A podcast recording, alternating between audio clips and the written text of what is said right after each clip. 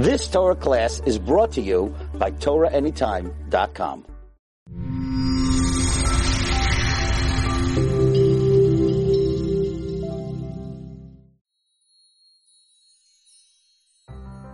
For our Yom Kippur edition of the Torah Illuminated Series, we're going to do something a little bit different. I want to tell you a story. I'm not a big storyteller, but this story happened to me personally in connection with how this series was formed. We started it about a year ago.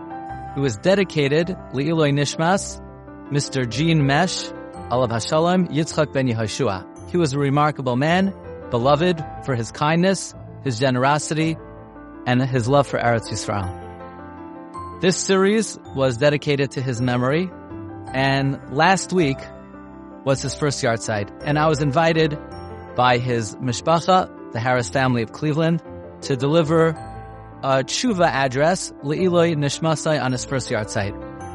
I was scheduled to take off at 2:10 p.m. on a Thursday afternoon. I arrive in the airport plenty of time, and in honor of this trip, my wife got me a new suitcase to take on the plane. This way I wouldn't have to check it in. And I was only going for the night, and it was perfect for the occasion. The thing was, I wasn't really used to this suitcase. So when I put my stuff through the security, I had 3 items with me. I had a knapsack with my notes in it. I had a hat box for my hat. And I had my suitcase, my wheelie that I was going to take on the plane, with a few personal items and my talis and tefillin. I put all 3 items through the security, and a little while later, I'm sitting at the gate. I have my hat box. I have my knapsack. Where's my suitcase? I can't believe it. I don't have my suitcase. What's in it? I said, are my notes in it? That's the first thing that came to mind, because that's why I'm going to Cleveland to give a drush. I have my notes. I need my notes. But my wheelie, my talis and tefillin are in there. I can't believe it. Where is it? I must have left it in the concession stand where I got a drink. It was a very hot day. I was a little bit dehydrated. It must be there. I must have left it there while I was paying. I ran back there. My adrenaline was pumping. I said, did you see the suitcase? It wasn't there. Where could it be? I said, oh no, I must have left it at security. I wasn't used to this suitcase. It was a brand new suitcase. Am I ever going to find it? The last place you want to leave a suitcase is in an airport. You know, you leave a suitcase unattended to in an airport, I don't know what, they blow it up or something. Am I ever going to see this again? I run. And in between the 2 conveyor belts is this table. I never knew what that table was for. I run there. I look on one end of the security conveyor belt, the other end. The suitcase wasn't there, but it was lying there untouched for about a half hour on that table in the middle.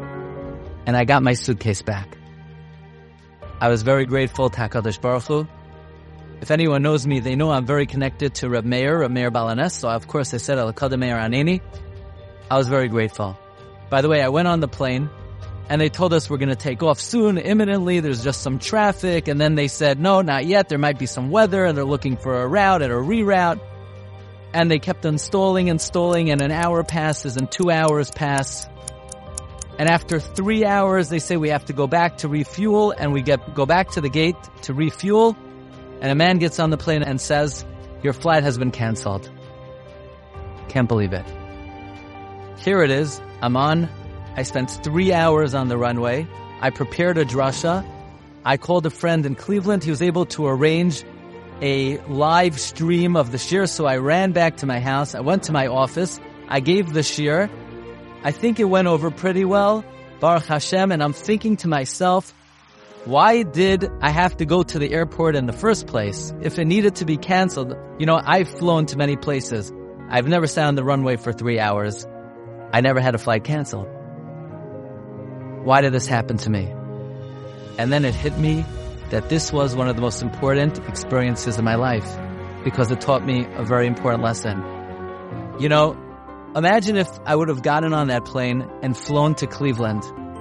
Would I ever have seen that suitcase again? If anybody knows the way suitcases work in airplanes, it would be somewhat of a miracle if I was reunited with that suitcase, put it this way, in a timely fashion, if ever.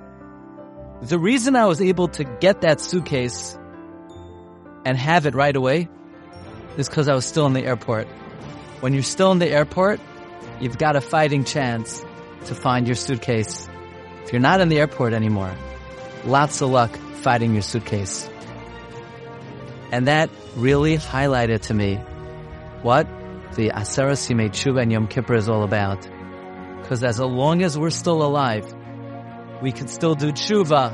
As long as we're still alive, we could still repent. We could correct our actions.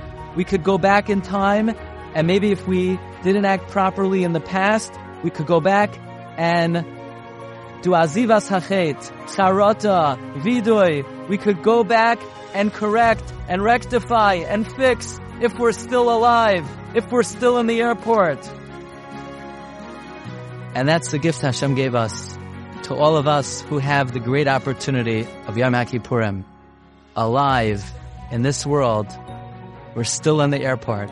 We could still go back and try to find our suitcase and repair and correct and repent for our past misdeeds.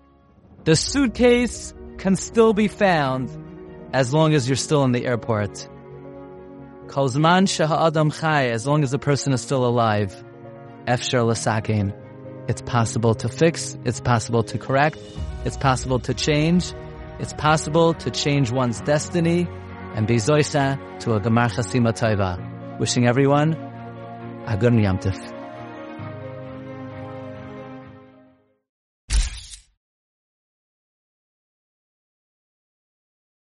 You've just experienced another Torah class brought to you by TorahAnytime.com.